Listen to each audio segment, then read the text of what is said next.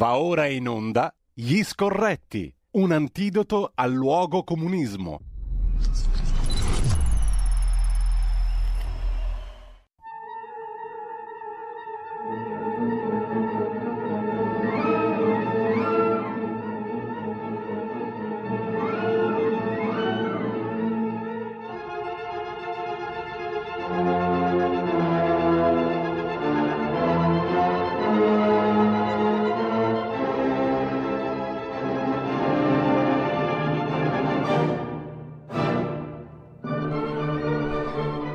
Eccoci qua in diretta di nuovo, intanto abbiamo fatto la conoscenza musicalmente parlando e sempre con il calendario musicale in mano di Pedro Saenz, grande compositore, grande pianista argentino, nasce a Buenos Aires oggi il 4 maggio del 1915, abbiamo ascoltato due brani, il Vals Crioglio e la Milonga.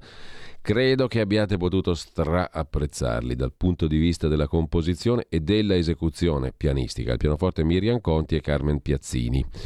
Intanto, mm, nonostante non lo veda, mh, mm, so che c'è.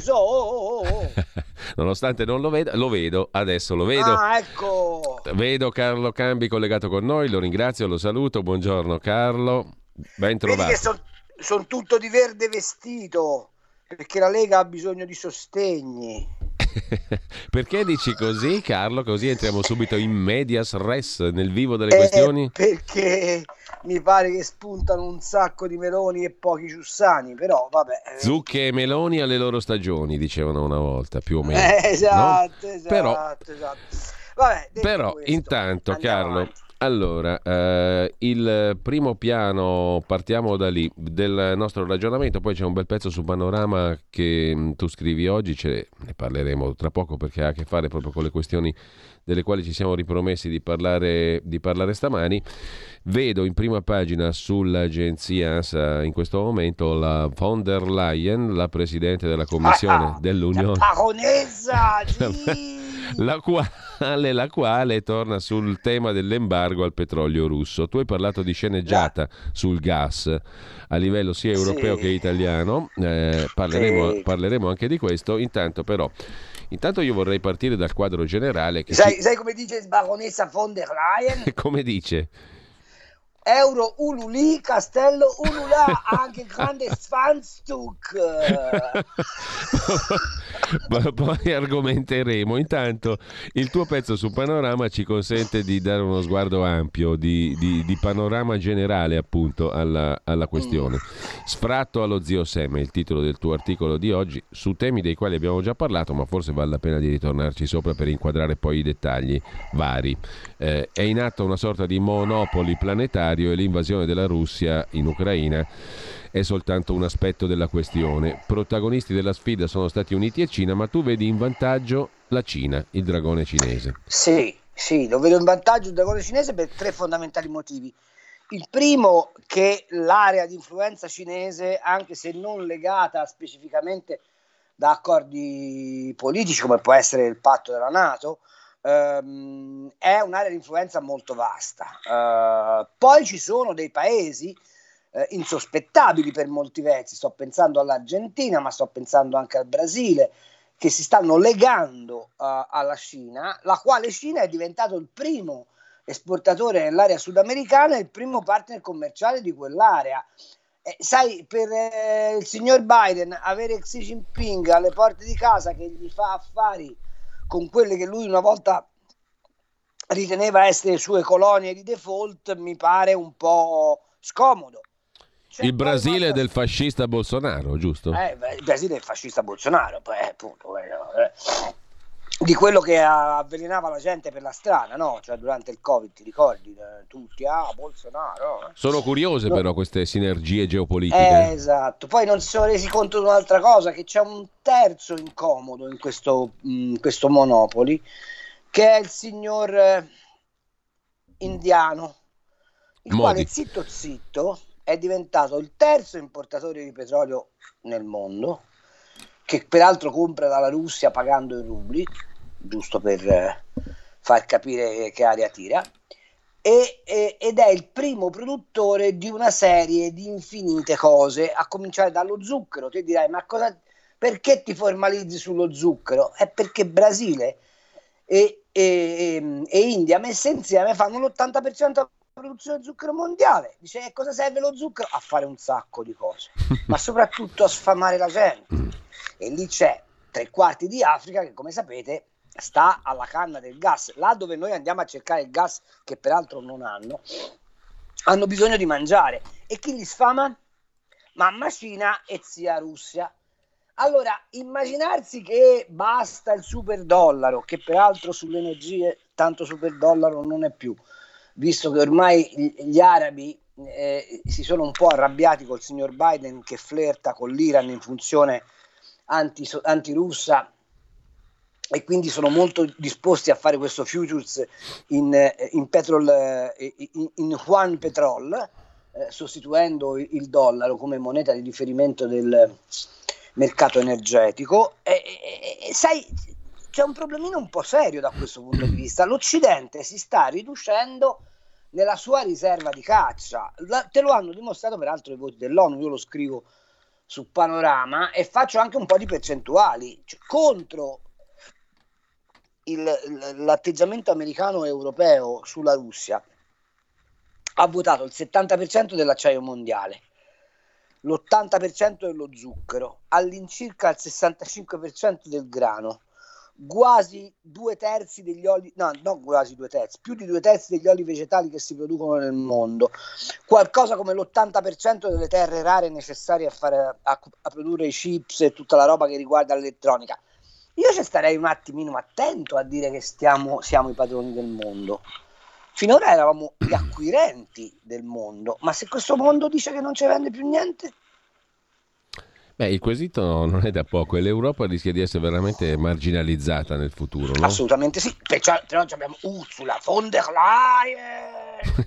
e le istituzioni Castello sulle quali ha detto Draghi eh, eh, eh, a proposito e le istituzioni di questa Europa eh, sulle quali ha detto Draghi bisogna cambiare tu bisogna cambiare bisogna cambiare le istituzioni e europee siccome l'ha detto Draghi che rappresenta metà del PIL della Germania sono tutti lì che hanno detto ah sì ha ragione Draghi certo infatti non gli è fregato niente a nessuno occhio croce eh. di quello che ha detto Draghi l'altro giorno Comunque. Sono, in Italia a credere a Draghi sono rimasti in due Alan Friedman che deve vendere il libro nuovo che ha spolverato la seggiolina, la cosa che... Esatto, esatto. Eh, che Come fece Berlusconi. Cioè, questo, questo, immigrato di lusso sarebbe da rimandarlo a casa e, e, e, e, la moglie di Draghi, basta, non se lo cura più nessuno in Italia Draghi.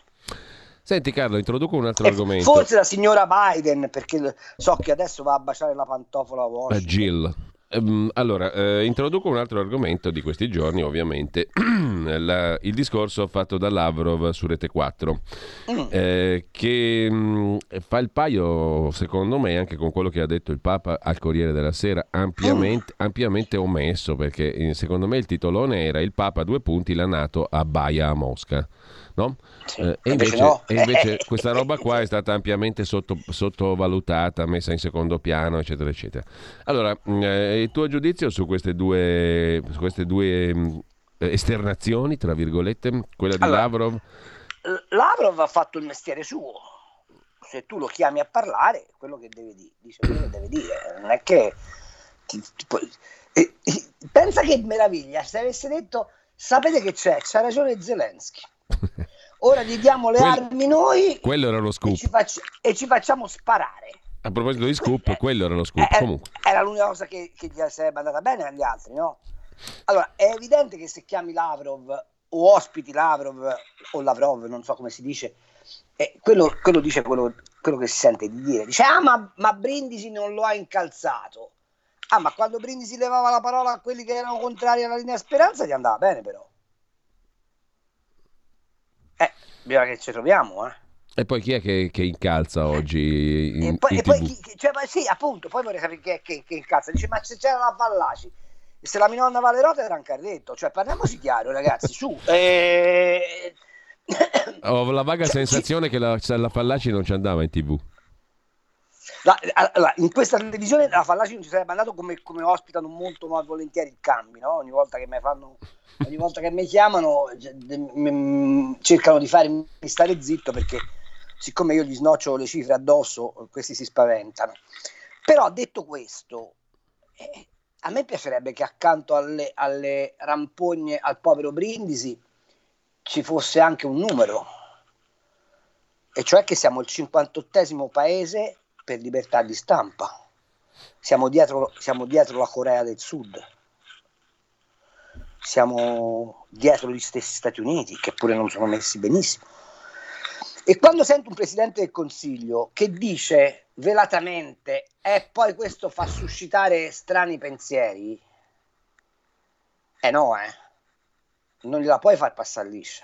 Ma infatti questo non, mi ha colpito. Non mi, non mi puoi dire che siccome Mediaset ha per principale azionista Berlusconi, il quale Berlusconi sarebbe stato amico di Putin, Mediaset ospita Lavrov perché il suo amico Putin gliel'ha chiesto. Perché se questo è il tuo retro pensiero, lo denunci, lo dici. Appunto. E, e, e, te ne assumi le conseguenze, però. Anche perché tu sei il presidente del Consiglio, non sei uno al bar, giusto? Eh, appunto, è questa deriva che Draghi si sta pigliando un po' da Ducetto e un po' da uomo qualunque, francamente è molto pericolosa. Allora, più di quello che ha detto Lavrov, che non ha detto nient'altro di diverso di quello che Beh, c'è detto un passaggio, c'è un passaggio, Carlo, c'è il passaggio su Hitler e gli ebrei che sono i peggiori antisemiti, eccetera, eccetera. Sì, Quello- peccato che il Corriere della Sera nel 2010 l'aveva già scritto. L'aveva già scritto motivando uno studio, più o meno pazzo che fosse, ma raccontandolo. Quindi se Lavrov dice queste cose, come quando tirano fuori i, i protocolli di Sion, tutta questa roba qua, è sicuramente robaccia. E forse di Brinzi avrebbe dovuto dire, beh, insomma, mm, mm, ministro, est modus in rebus. Tu sai che io oh, ho per, gli per i fratelli maggiori ebrei una come venerazione assoluta e un rispetto totale. Quindi figurati se posso accettare l'affermazione di Lavrov. Però io t- insisto, loro sono partiti dicendo dobbiamo denazificare l'Ucraina e in parte hanno pure ragione. E, e- e che cosa vuoi che ti dica? Però tutti a, a- a confutare Lavrov, anzi il perché Lavrov ha parlato, quando peraltro Zelensky ha parlato al nostro Parlamento senza che nessuno avesse la possibilità di chiedergli alcunché, e già questo è anomalo, no? Però detto in una sede parlamentare, che non è propriamente uno studio televisivo. Ma detto questo, a me preoccupa molto di più l'atteggiamento di Draghi. Mi preoccupa molto di più. Come mi ha preoccupato l'affermazione di Maio, come mi preoccupa il fatto che l'Italia non, non è in grado di ritagliarsi in questo scenario l'unico ruolo che le compete, essendo una nazione che ospita peraltro la Santa Sede, e cioè di provare a fare la pace, di mettersi a mediare. Ma l'Europa si rende conto che aveva fatto gli accordi di Minsk, sia uno che due, quelli del 2015, di cui Francia e Germania erano garanti e che non hanno fatto nulla per far rispettare. Io con questo non voglio dire che l'aggressione di, di Mosca si abbia una minima legittimità. Non esiste mai lui- la legittimità per l'uso della forza, vorrei che fosse chiaro. Ma che ci siano delle responsabilità politiche dalle quali noi europei cerchiamo di emendarci facendo la voce grossa e accodandoci come cagnolino fido alle esigenze di Biden che sono completamente diverse dalle nostre, perché Biden vuole controllare l'Ucraina. Peraltro Obama nel 2014 lo ha fatto e Biden era complice di quella operazione essendo vicepresidente e ne ha approfittato mettendo il figlio Hunter nel consiglio di amministrazione della eh, società del gas ucraino pagato 50 mila dollari al mese quando lo stipendio annuo di un ucraino non, arriva a 50 euro. Tanto per avere un'idea. Bene. E Draghi a me che preoccupa? Non è Lavrov. Lavrov ripeto ha fatto il mestiere. Poi si poteva contestare Sì. si poteva incalzare si- questo è sicuramente vero ma non puoi crocifiggere un giornalista perché ha fatto il suo mestiere in una maniera che ha ritenuto possibile fare. Mm? Basta, sto zitto. No, Carlo, Come no, fai no, così? il mio gesto non era rivolto a te, era rivolto alla regia, naturalmente. E tra- Ah, le- Giulio le- Cesare, le- eh, ma, e- e non era- Giulio e non Cesare, Giulio Cesare abbar- dal- dalle, dalle sorgenti del Po ha varcato il Rubicone, quindi cazzo... È, eh, voglio, pre- voglio precisare che la mano tesa non era un simbolo politico, era una, una, necessità di stoppare le telefonate perché le apriamo dopo. No, eh. la mano tesa era una speranza fallica, un auspicio. Eh, sì, mettiamola pure così. Allora, eh, ti chiedo du- due cose, Carlo, due cose. Il Papa conta qualcosa in questo scenario internazionale? Primo. Allora. Secondo, eh, perché tu parli di sceneggiata del gas e soprattutto quest'inverno staremo al freddo se andiamo avanti così? Allora, parlo di sceneggiata del gas perché come si evinceva dalla mia intervista fatta alla signora Rosi Mattei che saluto e abbraccio Ah, ah scusami Carlo, scusami, prima che tu pa- pa- parta su questo punto, siccome l'ho citata stamattina eh, la tua intervista a Rosi Mattei, eh, perché? Perché stanno, è, è riuscito il libro Uragano Cefis, no? Quello di cui, quello di cui Dell'Utri aveva l'unica copia, eccetera, eccetera. È uscito questo libro. Ne è, eh, ne è, uscito un altro di Francesco Pazienza in questi giorni. Quindi io mi stavo domandando, mi stavo domandando per quale motivo quella stagione là, di quegli anni là, diciamo, i personaggi oscuri, tra virgolette, della storia d'Italia stiano riemergendo proprio adesso. Beh, perché c'è uno sdoganamento atlantico, evidentemente, no? Cioè, si, siccome cominciano a capire che quella stagione in cui eh, gli Stati Uniti d'America eh, coprirono attivamente le attività dei servizi deviati, eh, si è esaurita, adesso fanno come le chiocciole, c'è la pioggia di missili e escono fuori. No, perché la Rosi Mattei parlava di Cefis, no? Uh... No, la Rosi Mattei è convinta che Cefis sia il mandante eh, il nome per conto ovviamente degli americani, cioè questo è quello che lei sostiene, cioè sostiene, fa trapelare. Con Aldo Moro ah, al eh, servizio. Eh, esatto. E allora il, il, il, eh, il, punto però è che la, la, Rosi Mattei ha detto una roba che se io fossi al governo eh, avrei fatto un'interpellanza immediata, no? E non capisco perché gli amici della Lega che pure hanno telefonato a Rosi Mattei non abbiano colto invece il punto politico di quell'intervista, che era Cingolani, eh, gli algerini hanno offerto il gas a noi, alla Fondazione Mattei, poi noi l'abbiamo girato all'Italia, il che vuol dire che tutta la prosopopea sul fatto che noi stiamo cercando il gas in giro per il mondo è una puttanata di proporzioni colossali. D'altra parte, mi risulta per, per, per tabulas, eh, che gli algerini, quando gli è stato chiesto di aumentare ulteriormente rispetto a quello che loro offrivano, hanno detto sì, noi ve lo diamo, però lo dobbiamo andare a prendere in Nigeria e il gasdotto dalla Nigeria all'Algeria lo pagate voi. Mm.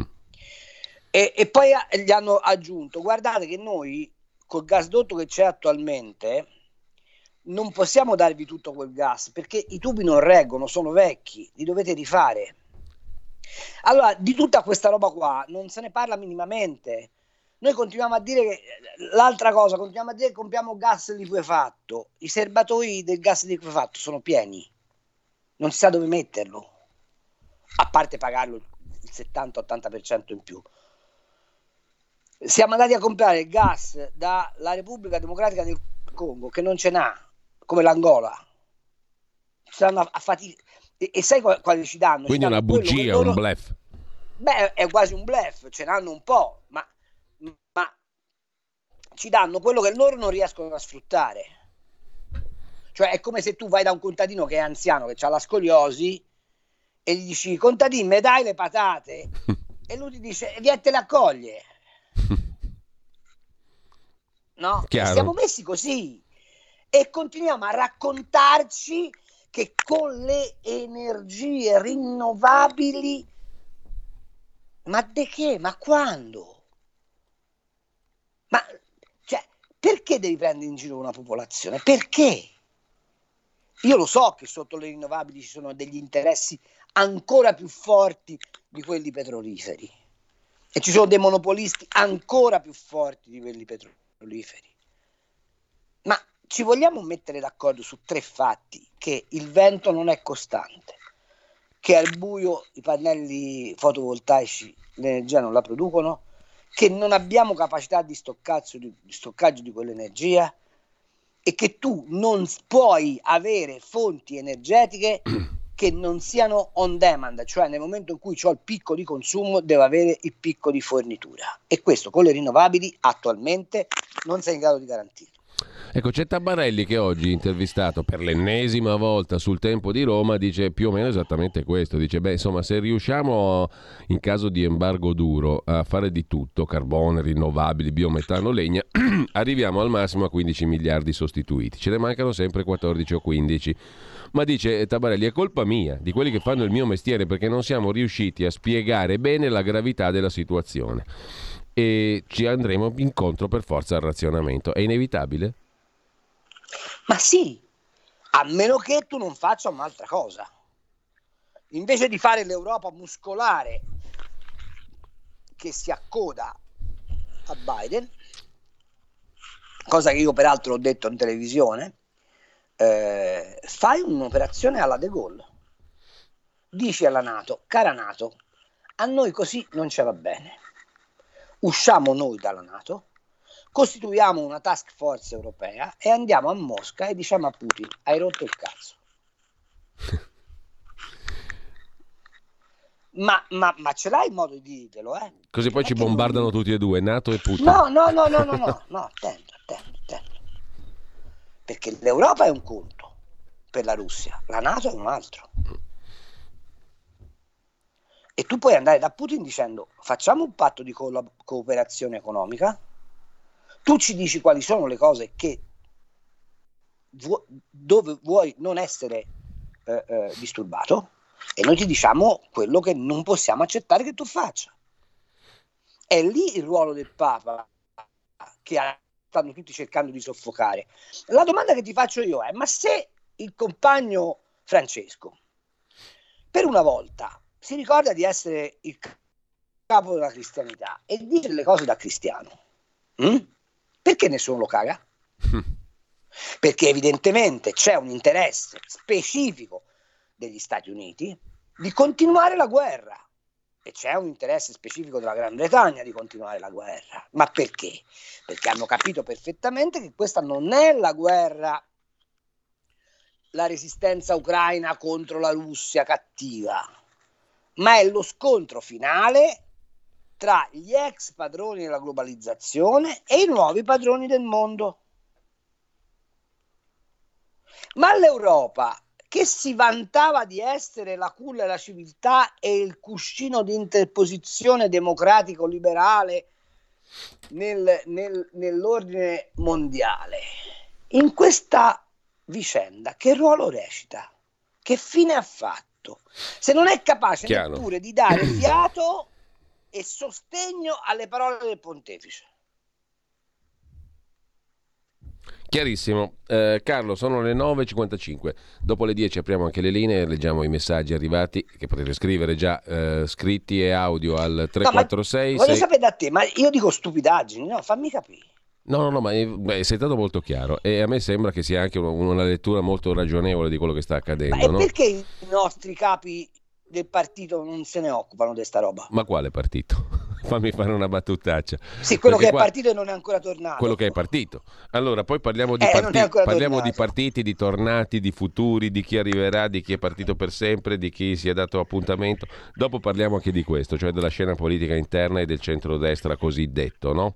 Perché ho fatto tre giorni lì fisicamente anche alla, co- alla ah, conferenza. Sì, sono stato fisicamente alla conferenza programmatica. Ti hanno accolto bene? Di... Benissimo, devo dire la verità. O, o eri un imbucato? No, no, no, assolutamente.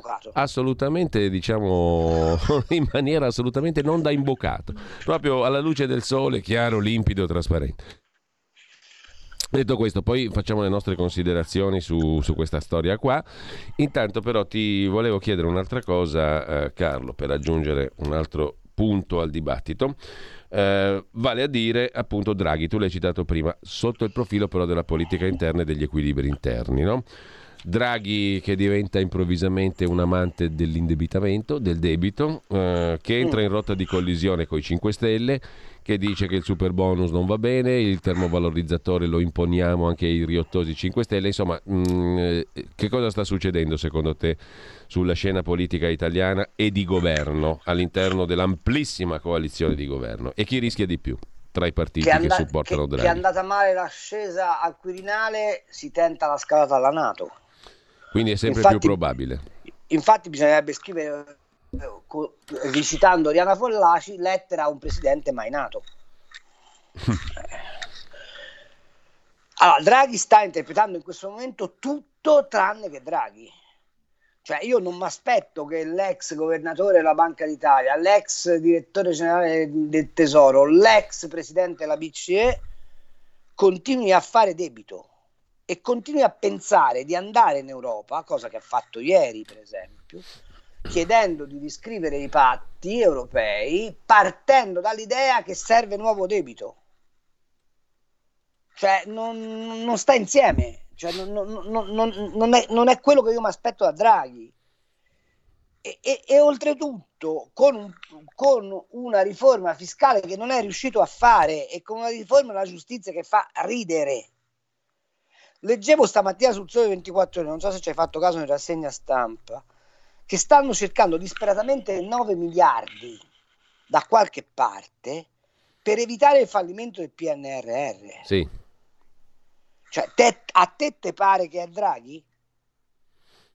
No, perché la domanda è, se, se Draghi è quello di ora, allora si capisce perché l'euro va, è, è una moneta inutile, perché l'Italia sta con le pezze al culo. Vuol dire che non capiva nulla prima. Eh, quanto alla rottura con i 5 Stelle, secondo me lui sta agendo in nome per conto di Enrico Letta eh, e si è fatto un'idea che deve cercare di conculcare i 5 Stelle per rendergli evidente e chiaro che da soli non possono fare. E che quindi devono stare per forza con Enrico Letta e devono port- essere dei portatori d'acqua, peraltro di scarsa portata perché pare che i loro consensi siano quelli che sono ed è chiarissimo che Draghi si sta muovendo in questo momento a difesa dell'establishment che lo ha sorretto, cioè di tutti i burocrati, di tutti i direttori generali, di tutti i gran commiti di Stato che ovviamente fanno poi tutti capo all'ex bottegone oscuro, ora diventato botteghino, e lui si fa garante del non cambiamento in Italia. Quando la Meloni dice voglio fare il partito conservatori, non ha capito nulla. In Italia un partito conservatore c'è già, si chiama PD e Draghi in questo momento sta facendo l'esponente di punta di quel milieu. È un partito Perché dei conservatori. Eh, prego, prego, prego. Non, non, conservatore, di conservazione sì, sì, sì, certo, del potere, certo. ovviamente. Ma se noi non capiamo che il disegno politico è questo, come oppositori di, queste, di questa linea, non siamo in grado di costruire l'alternativa. Allora, e l'alternativa Carlo, si costruisce soltanto in una prospettiva totalmente liberale. Qua entriamo nel discorso centrodestra, Meloni, Salvini, quel esatto. che rimane di Berlusconi, eccetera. E poi ti dico la mia sulla convention di, di Fratelli No, io d'Italia. vorrei che tu la dicessi ampiamente, perché no. così dibattiamo la, con, eh, infatti, Ma guarda, la dico e come, e poi apriamo anche le linee dopo questa piccola pausa con piccolo brano musicale e poi ritorniamo direttamente. Saluto Giulio Ave Cesare! Eccolo qua, Giulio Cesare Carnelli, vai, musica maestro. Un nuovo modo per sostenere la tua radio. Visita radiolibertà.net. Ti basta un clic e potrai versare il tuo contributo volontario direttamente online. Potrai donare con ogni tipo di carta di credito, anche prepagata. Ti aspettiamo online su radiolibertà.net. Sostieni la tua radio con il tuo contributo volontario. Radio Libertà. La tua radio. Diamo voce alla nostra gente.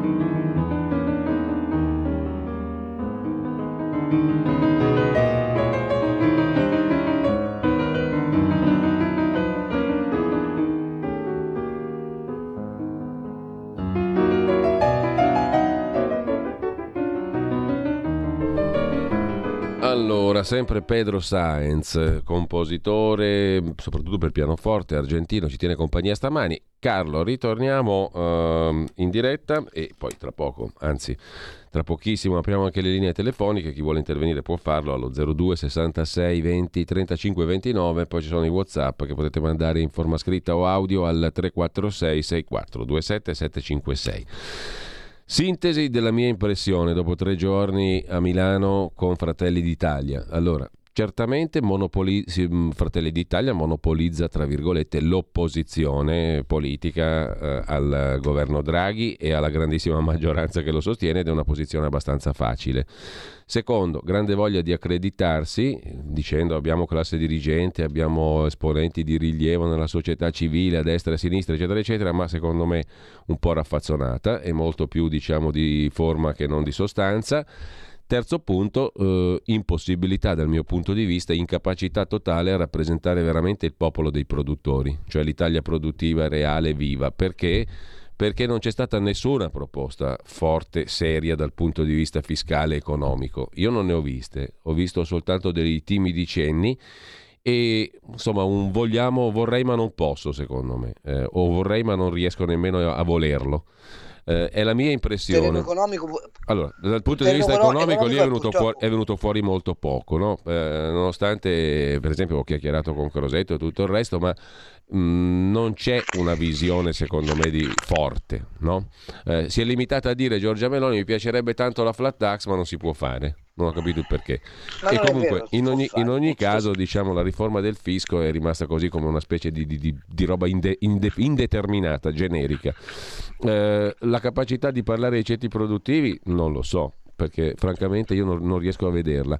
E a questo punto però dobbiamo tirare in ballo anche gli altri due componenti del cosiddetto centrodestra, perché se c'era un partito che può parlare, poteva e può e potrà forse parlare dell'attività produttiva, magari è la Lega, però non so se abbia fatto eh, in questi anni un investimento tale da renderla un interlocutore vero del, del, del, dei ceti produttivi di tutta Italia, non solo del nord. E Berlusconi, insomma, il partito di Berlusconi non mi sembra che sia più in grado nemmeno di, di, rappresentarli quei ceti produttivi e Berlusconi è al declino. Dopo di lui cosa succede? Un bel punto di domanda. Insomma, tu, io, questa è la mia impressione, eh, lì non c'è un cantiere, c'è un gran casino e, e, e soprattutto c'è un'estrema povertà diciamo, di idee vere forti, che non siano il riciclo di cose già sentite, già viste, via, e, e, per il resto poca roba. Io non ho visto un cantiere fervido, ho visto qualche tentativo di accreditarsi, ma riuscito peraltro se devo dirla proprio schiettamente. E purtroppo lo dico perché altrimenti sarei stato più contento di vedere un'alternativa vera a questo sistema della conservazione. Giustamente lo hai definito così, no? Ma credo che il sistema della conservazione avrà gioco facile rispetto a un centrodestra fatto così. Un gioco molto facile soprattutto nel segno della continuità, della stabilità, cioè dobbiamo preservare, cioè fai, fai, leva su quello e vinci, secondo me, eh, b- b- grosso modo. Però magari mi sbaglio. Eh, poi sentiamo anche cosa ne pensano gli ascoltatori, ma adesso intanto ti chiedo cosa ne pensi tu. Qual è il quadro che si parla davanti secondo te al centrodestra e sono, come sono messi i protagonisti del centrodestra? Allora, eh, per quel che riguarda la non proposta uscita da, da, da, da Fratelli d'Italia, sul piano economico sono d'accordo con te. Loro hanno peraltro imbarcato Tremonti, che è, è uomo di, di, lucidissima capacità di analisi, ma che sta diventando un po' vittima del io ve l'avevo detto. Cioè il punto non è se me l'avevi detto, il punto è che cosa mi proponi adesso. Eh, e eh, secondo me non c'è nel centrodestra una capacità che andrebbe invece affinata di leggere il divenire delle cose. Cioè, non so se, se tu hai questa impressione, almeno io ce l'ho, che stiamo ragionando come se il perimetro del mondo fosse rimasto uguale a quello che c'era prima della pandemia e prima del conflitto ucraino. Sì, esatto. esatto. E non è così. E la nuova globalizzazione prevederà, secondo me, ed è il motivo per cui c'è anche una guerra sulle monete, prevederà secondo me delle economie regionali, chia- eh, passami il termine regionale significa di aree più ristrette, mm. in concorrenza tra di loro, che scambiano valori ma senza quella specializzazione, quella um, divisione che noi abbiamo creato, cioè la Cina fabbrica del mondo, il resto finanza, ma con delle fortissime specializzazioni produttive.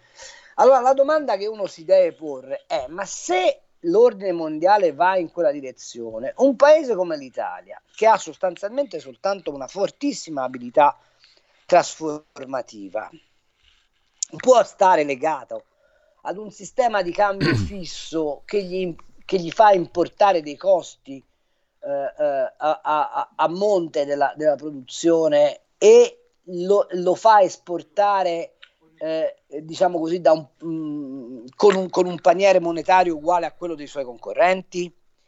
Allora, non sarebbe il caso invece di cominciare a ragionare in Europa se fare l'euro a doppia velocità? Non sarebbe cominciare a ragionare in Italia se fare una rivoluzione fiscale per cui si abbatte radicalmente il, il, um, il carico fiscale si abbattono anche le prestazioni sociali, ovviamente, perché se, se, togli risorse, fai un federalismo fiscale vero e cominci a ragionare sull'efficienza di sistema delegificando quasi completamente, cioè non puoi importare una politica reganiana thatcheriana corretta e tentare di stare in questa nuova globalizzazione come un luogo della massima creazione del valore? Questa è, è un'ipotesi. D'altra parte ce l'hai le risorse per farlo. Perché vedi anche questa litania del fatto che i giovani non vogliono andare a lavorare, che non si trova manodopera, eccetera, eccetera. E se tu tieni tutto ingabbiato dentro il controllo sindacale, se eh, eh, non l'ha... Allora, ti faccio un ragionamento. Per quale motivo la, domanda, la legge della domanda e l'offerta sulla manodopera non deve oggi perché se è vero che manca manodopera, le aziende dovrebbero aumentare i salari, giusto? Eh Perché non avviene? Perché non avviene? Perché non c'è una contrattazione fra le parti, ma c'è un'intermediazione dello Stato, dell'Inps e dei sindacati sul valore del lavoro. Allora, una grande riforma è questa. Tolgo dal lavoro questi pesi e torno a dare valore al lavoro e alle competenze. Ma per fare questo tu devi avere nella testa uno Stato leggero.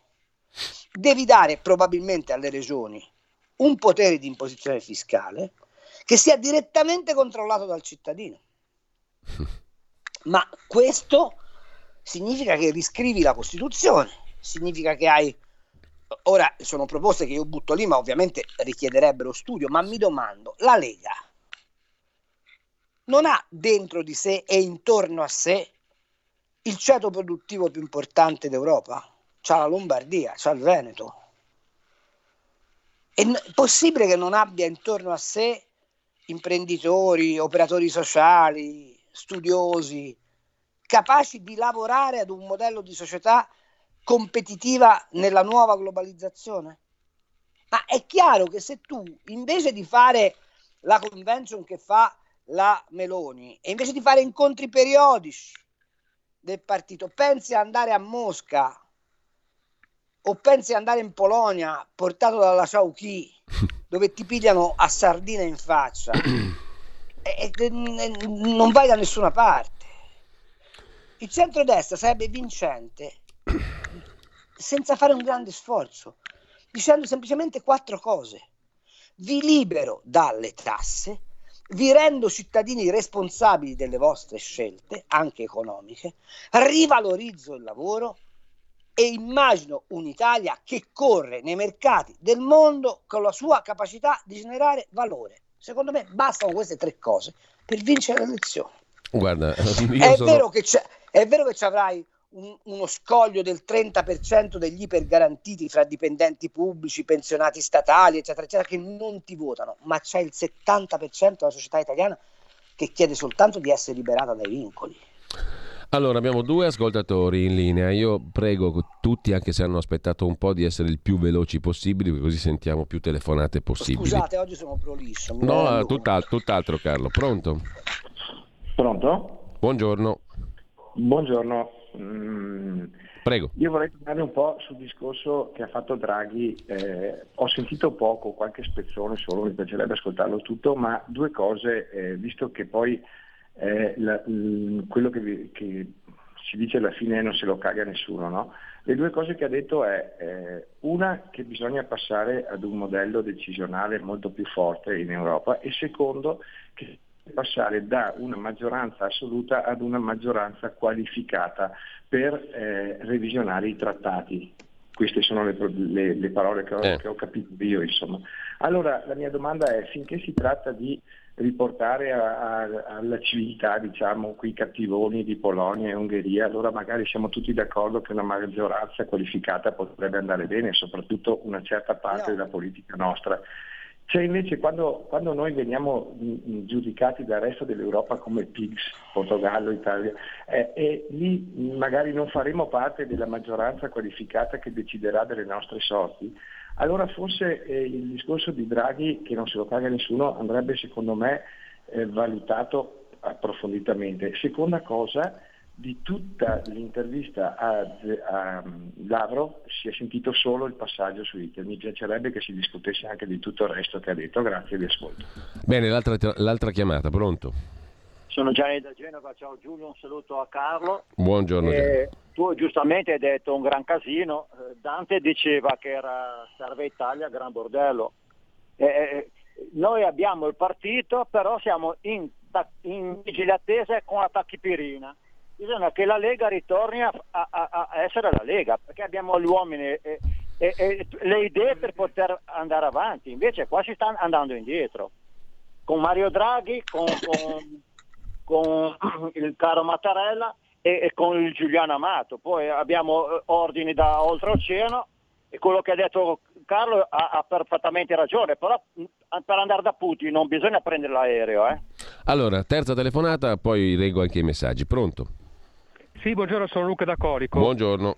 Due cose, una sull'Ucraina. Ricordo che l'8 febbraio, conferenza stampa Macron-Zelensky, dove si annuncia che fondamentalmente c'è un accordo tra Ucraina e Russia sugli accordi di Minsk, cioè l'istituzione zona cuscinetto nel Donbass che avrebbe messo fine alla guerra del Donbass il giorno dopo Zelensky si rimangia tutto e dice che eh, l'Ucraina non rinuncerà mai all'integrità territoriale, eccetera. Nella notte è arrivata la telefonata da Washington e molti se lo dimenticano questo.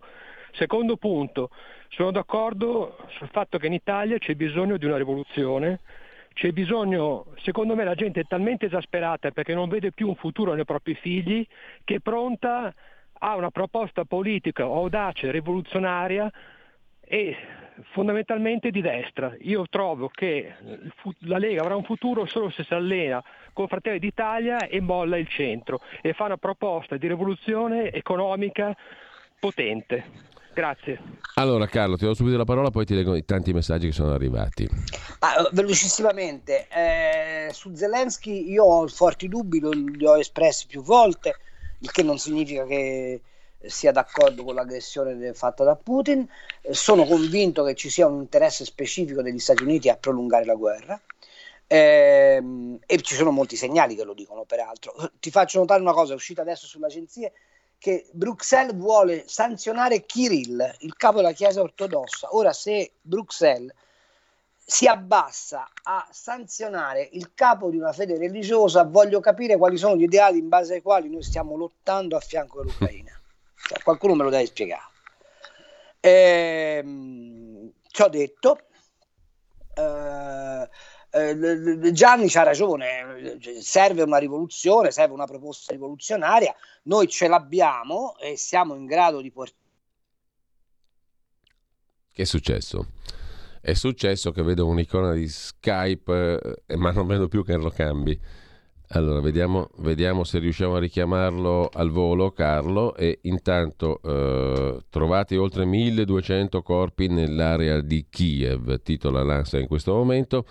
Partiti da Mariupol invece gli autobus con i civili a bordo. Il presidente ucraino chiede il ripristino dell'integrità territoriale, inclusa ah, la Crimea. Ecco, eccomi, eccoci eccomi, qua. Eccomi, eccoci eccomi, qua. Eccomi, eccomi, eccomi, Carlo, ti eh, risentiamo e niente, e, e dicevo, eh, quindi c'ha ragione, eh, per quel che riguarda invece il um, ragionamento attorno all'unanimità in Europa, speriamo che si mantenga, perché se non si mantiene, ragazzi, la Germania che già comanda e fa come gli pare, ha i paesi satelliti e quindi se tu non sei in grado di eh, contare su una tua strategia d'alleanza in sede europea, sei fritto.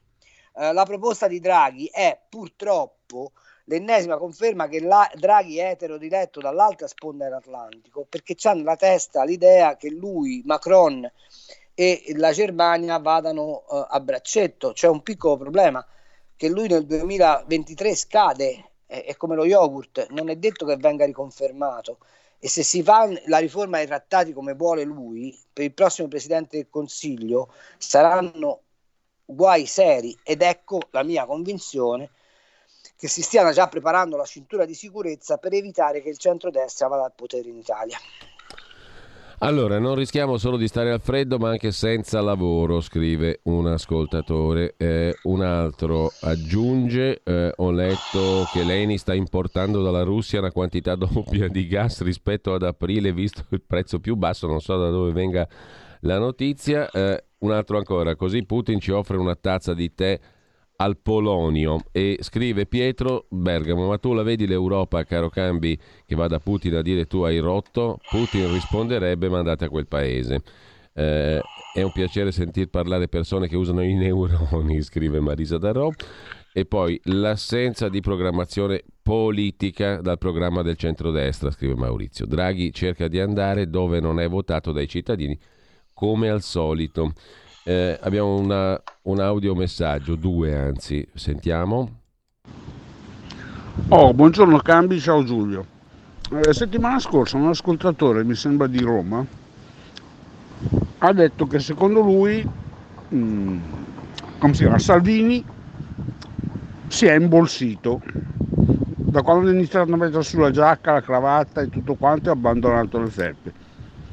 E sono perfettamente d'accordo con lui. Secondo me Salvini si, è, si, sta appiattendo su quello che viene detto da Draghi. Non è che fa tanto di più. Mm, non, non, tiene, non, tiene, il palco, non tiene... Ha perso, ha perso, infatti ha perso, si vede dai sondaggi, ha perso notevolmente, mentre prima era molto di più. E però continua a gasarsi di quella cosa lì, quando prima, ma non adesso. Eh, se va avanti così il ritorno ai livelli del 4%, del 5%. Rimettersi le felpe e andare in strada e andare giù e fare casino. Non star lì, ma noi però abbiamo detto, abbiamo fatto, non hai fatto niente. Hai soltanto uh, tirato su le briciole di quello che ti buttavano giù dal, dal, dal tavolo dopo che avevano mangiato tutti gli altri. Allora Carlo, poi giriamo gli altri messaggi. Pro... Eccoci qua, a te la parola. Allora, io credo che ci sia una bisogno, l'ho già detto mille volte, lo riconfermo, da parte della Lega di una elaborazione di piattaforma politica. Siamo andati avanti con la bestia, con la popolarità gonfiata, che va benissimo, ma quando poi ti scontri dentro un governo di eh, coalizione così ampia, con delle forze che ovviamente sono antitetiche a te, o tu hai una fortissima capacità di elaborazione politica oppure viene inevitabilmente messo a tacere. Ma vi faccio una domanda. I ministri della Lega, al netto Aspetta. di Giorgetti, qualcuno se li ricorda? I, I, sottosegretari della Lega, al netto di Centinaio, qualcuno se li ricorda? No, perché eh, eh, eh, nei dibattiti televisivi qual è il livello di eh, eh interlocuzione che la Lega nei suoi vertici ha. Perché questo è il, è il tema.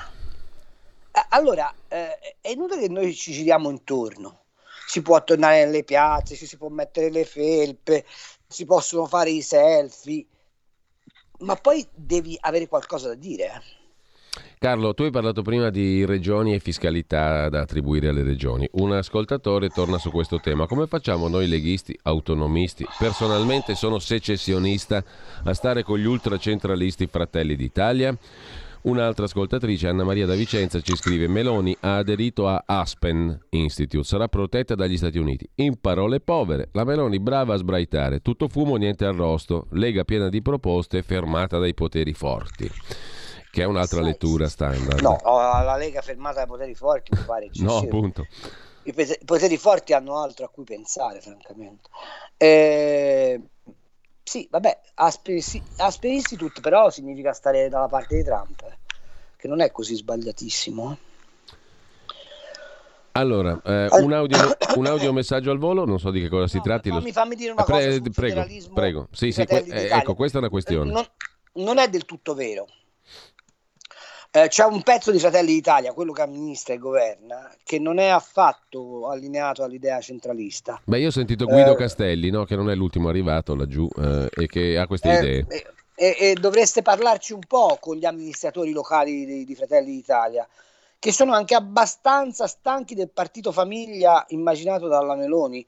Il tema centrale per Fratelli d'Italia è proprio questo se eh, i vari rampelli Lollobrigida eh, sono sufficienti a sostenere una, una, forza che si candida a governare il paese.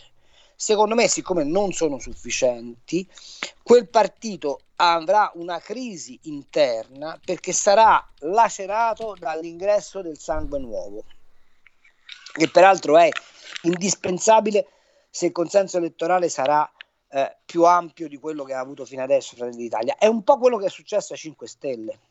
Vi ricordate che avevano più, più seggi che eletti e a un certo punto hanno imbarcato la qualunque. Imbarcare la qualunque ti snatura, o meglio, ti toglie dal binario consueto. O tu sei in grado di elaborare una strategia politica che tiene insieme il vecchio e il nuovo, oppure va incontro ad una crisi. Ecco, io credo che Fratelli d'Italia abbia di fronte a sé questo problema. Allora, non po- è quel monolite che immaginate voi. Eh, sì, eh, anche quello eh, devo dire che viene fuori dalla chiacchierata che ho fatto lì con loro. Eh, ho citato Guido Castelli, ma anche gli amministratori locali che lui rappresenta, no? guida gli enti locali. E in effetti esatto. c'è questo movimento. Castelli forse lo conosci bene anche tu perché è stato sì. anche sindaco di Ascoli, una persona molto, molto inter- intelligente e dialogante, uno in gamba, sì. Eh, allora abbiamo due telefonate per chiudere perché abbiamo pochissimi minuti e poi cerco di dar conto dei messaggi. Pronto? Pronto? Buongiorno. Buongiorno, sono Giusy di Varese Prego. e saluto anche il dottor Cambi, eh, a cui faccio sempre i complimenti. Eh, io vorrei dire questo, ma dei costi standard, giusto parlando di fiscalità italiana, non parla più nessuno perché sono già pronti, sono là nel cassetto, sono pronti e fermati da Monti quando è arrivato. Poi Erika Stefani ha fatto altri miglioramenti con i costi standard, ma la Meloni queste cose non piacciono io, siccome lì al congresso ha partecipato anche Luca Ricolfi, eh, parlando della scuola in modo sì. corretto, mi è piaciuto, però io consiglierei al dottor Ricolfi di regalare alla Meloni il primo libro che lui ha scritto, L'assalto al nord, in cui veramente parla di queste cose. Il sacco del nord, ne avevamo parlato a suo tempo. C'è ancora una chiamata, pronto? Sì, tocca a me. Prego. Eh, buongiorno, Italia Libera dalla Brianza, Michelangelo. Eh, Italia Libera dalla Brianza o Michelangelo dalla Brianza? dell'ex Fondo Monetario Internazionale, perché dobbiamo tenere conto che Draghi fa gli interessi eh, di oltreoceano e non i nostri. Eh, in che modo mh, pensano poi di, che verranno risarciti? Perché eh, essendo tutto debito cosa faremo in altro Britannia? Con i vari Prodi e compagnia brutta, cioè svenderemo ancora le ultime cose che potremo svendere dell'Italia. E, e poi eh, chi è che controllerà eh, che non finiscano questi soldi, eh, che finiscano davvero le piccole e medie imprese e non per esempio come è successo con la legge 488 e successive modifiche eh, sono, state, sono finite in mano a organizzazioni criminali, mafia, camorra, eccetera. Ultima cosa, la Meloni che fa finta di cercare l'intesa col PDL per poi dire che non le va bene niente e sfasciare sempre tutto, secondo me non è il massimo dell'alleanza. Vi ascolto per radio. Buongiorno. Carlo. Dunque, eh, sì, Ricolfi è un personaggio molto interessante per molti versi sono d'accordo che bisogna ripartire su una, uh, come posso dire, ri- riscrittura della geografia istituzionale del paese, quindi più spazio alle regioni, federalismo, eccetera, eccetera, però c'è un problema. Ehm, il tema centrale qui è se noi riusciamo a mandare a casa gli apparati che si riconoscono nel PD perché è fondamentale farlo per poter avviare la, uh, il cambiamento dello Stato. Quanto ai costi standard, basta introdurre il bilancio a budget, non c'è bisogno di inventarsi granché eh, e questo lo può fare qualsiasi ministro dell'economia che venga eh, nominato. Sul Fondo Monetario Internazionale è vero che noi abbiamo questo, questo ipoteca, diciamo così, internazionale, ma il punto del debito è un altro. Vedete, eh, nessuno parla in questo momento né di spread né di rendimento di BTP né delle mosse che sarà costretta a fare la BCE. Io sto scrivendo un pezzo per Panorama, lo leggerete la settimana prossima, sull'euro debole. e il tema qui non è tanto che cosa possiamo fare noi, è che cosa sono disposti a tollerare gli altri. Perché stiamo in una condizione, e stavolta non soltanto l'Italia, ma in generale l'Europa, eh, per cui possiamo essere aggrediti dalla finanza internazionale. E, e, e, quello che mi meraviglia è che stiamo discutendo di tutto tranne che di questo, che è il vero problema che avremo di fronte. Allora, Carmen, i ministri della... parliamo, di questo ne parliamo poi domani sera. Eh, sì, nella... domani sera abbiamo l'appuntamento alle 19 con Ufficio Cambi, eh, con Antonino Danna e con Carlo Cambi e con me eh, per riprendere magari questi argomenti. Ci sono diversi messaggi che chiedono alla Lega quello che mm, chiedeva, che, che, chiedevi, che, che illustravi anche tu Carlo, insomma di fare una, una politica comprensibile, chiara, attiva, di un'iniziativa politica nella direzione mm, di cui abbiamo parlato oggi, per cui li riassumo tutti così. Intanto ci salutiamo qua. Carlo, grazie. Appuntamento a domani sera con Ufficio Cambia alle 19. ogni volta che lei cardinale mi dà il missa est, il mio cuore si dilacera. e chiudiamo così con questa mozione degli affetti una buona prosecuzione di mattinata ciao Giulio un abbraccio Grazie. a tutti quelli e a tutte quelle che hanno la pazienza di ascoltarci e mi raccomando, Radio Libertà per sapere come va. Ciao grazie, a grazie a Carlo Cambi. Adesso tra poco con voi Pierluigi Pellegrin, Marco Pietro Lombardo, Il Giornale, Metaverso e poi si ritorna sui temi dell'energia con Gianluca Alimonti, docente di energetica all'Università di Milano. Non perdetevela la conversazione e Francesco Giubilei eh, per chiudere sul futuro dell'Europa e sulla politica estera. Oltre la pagina tra pochissimo.